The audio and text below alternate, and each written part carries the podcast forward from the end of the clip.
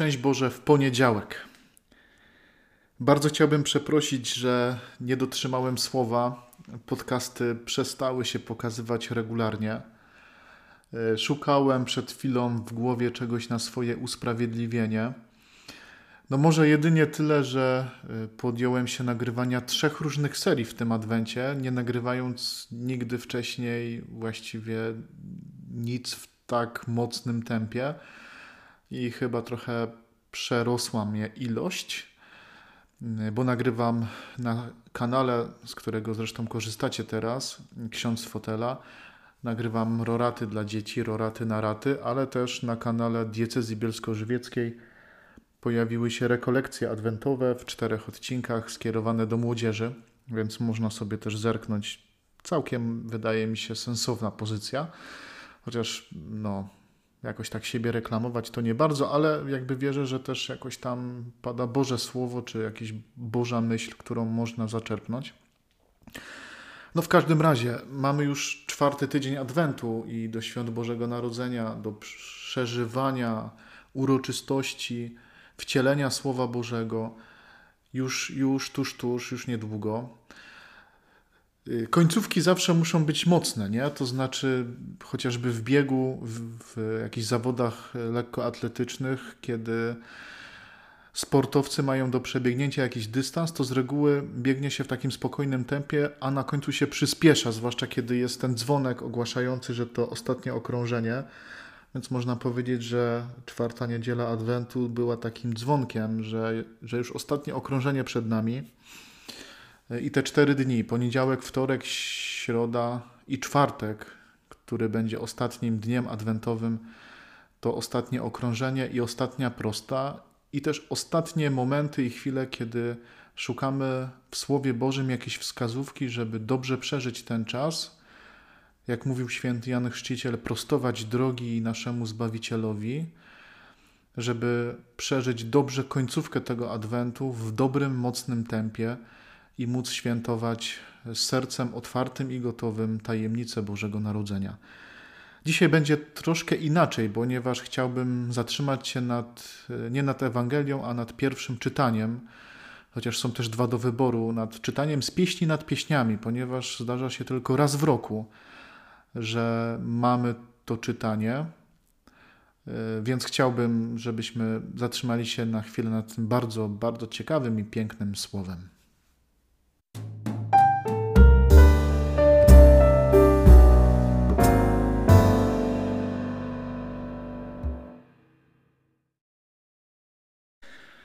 To jest w ogóle niezwykle piękna księga. E, wyjątkowa. Pieśń nad pieśniami. Księga, która w sposób e, obrazowy, poprzez e, relację damsko-męską, relację oblubienicy i oblubieńca, opisuje relację Boga i duszy ludzkiej. Ta oblubienica, o której jest tutaj mowa w pieśni nad pieśniami, to obraz duszy ludzkiej a oblubieniec to jest ten, który jako jedyny ma, jest w stanie zaspokoić ludzką duszę, w pełni ją y, ukształtować, wypełnić sobą, wypełnić po brzegi. Dzisiaj, w ten już jeden z ostatnich dni Adwentu, Bóg daje nam słowo bardzo piękne, abyśmy zobaczyli, kim on dla tej duszy jest, jak on na nią działa oraz żebyśmy mieli okazję zobaczyć, e, co on w tej duszy chce zrobić. Najpierw dotyka mnie to słowo oblubienicy, która pisze o swoim oblubieńcu: Głos mojego ukochanego. Oto on, oto nadchodzi, biegnie przez góry, skacze po pagórkach. Oto stoi za naszym murem, patrzy przez okno, zagląda przez kraty. Słuchajcie, bardzo mi się podoba ten obraz tego oblubieńca, który tak nie, nie mogąc jeszcze dostać się do swojej oblubienicy, próbuje wszelkimi możliwymi sposobami podglądnąć, jak ona żyje. To, że on stoi za murem, patrzy przez okno, zagląda przez kraty, sugeruje, że ten oblubieniec jakoś się skrada, że oni jeszcze do końca nie mogą być razem. Pewno jest to zaczerpnięte z jakiegoś też e, takiego ówczesnego rytuału ślubnego, Y, jest taki etap, zwłaszcza jeśli mówimy o, o, czasach y, Pana Jezusa w kulturze żydowskiej, że zresztą czytamy to też w Ewangelii o Maryi i o Józefie, nie? Że, że jest taki moment zaślubin pierwszych i potem jeszcze jest rok czasu, kiedy ci małżonkowie naprawdę ze sobą są. I tutaj jest taki obraz tego takiego sprag takiej spragnionej oblubienicy, ale też spragnionego oblubieńca, który w, y, próbuje wypatrywać, szukać sposobu, żeby ujrzeć swoją wybrankę. Powiem Wam, nie wiem, ale mnie to niesamowicie wzrusza.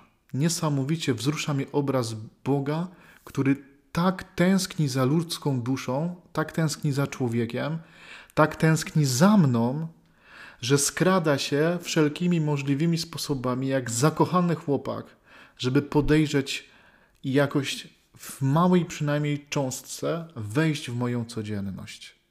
Bo myśmy się nauczyli tak myśleć o Bogu, że y, to Bóg jest takim adresatem naszych tęsknot, nie? że to człowiek szuka z utęsknieniem, wypatruje z utęsknieniem Boga, to człowiek powinien dobrze by było, tak, żeby to człowiek zatęsknił, żeby był jakby spragniony tej Bożej obecności.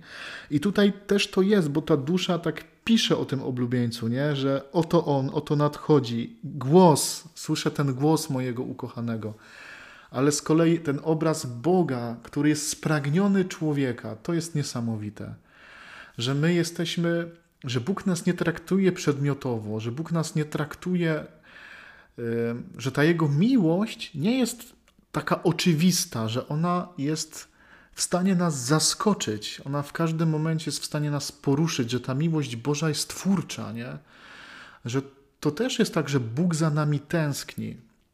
Zwłaszcza myślę, to słowo jest warte medytacji, kiedy przeżywamy w swoim życiu jakiś dramat, jakiś grzech, wydarza się w nas jakieś zło i włącza się w nas automatycznie takie myślenie o Bogu, który mm, jedyne, co wobec nas oczekuje, to jakiegoś y, napra- naprawienia swoich błędów, czeka, żeby nam wymierzyć jakąś karę i oczekuje naszego nawrócenia.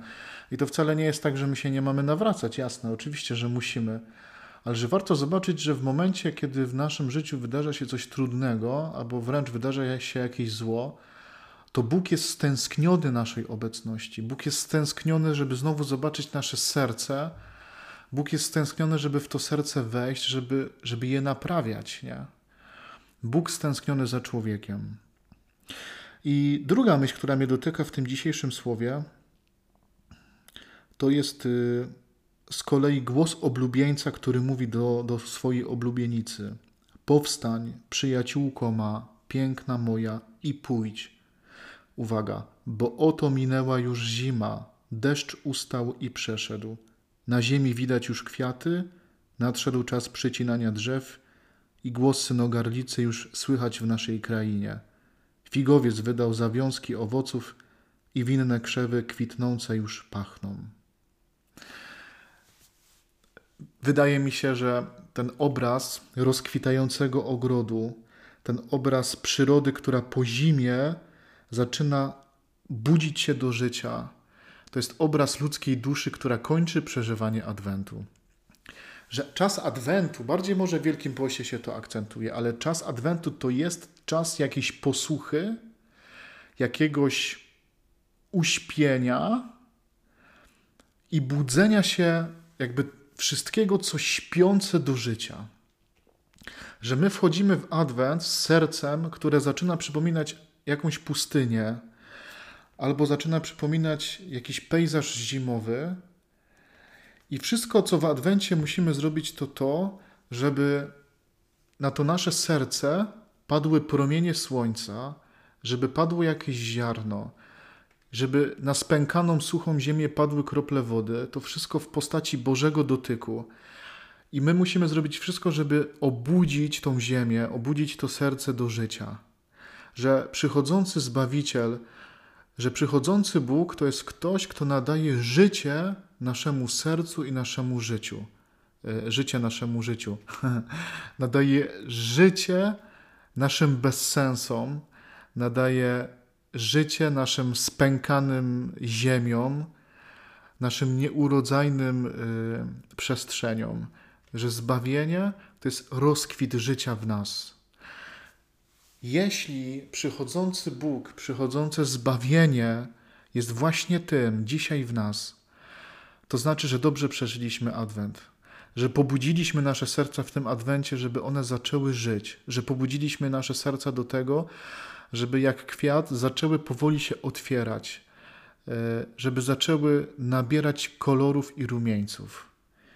Bóg przychodzący do człowieka, oblubieniec przychodzący do oblubienicy, to jest ktoś, kto e, nadaje naszemu życiu dynamizm pewien, nadaje mu sens, nadaje mu w ogóle życie, że pojawiają się zawiązki owoców, że winne krzewy kwitnące już pachną. Czy tak jest dzisiaj moje serce? Czy moje serce zaczyna rozkwitać?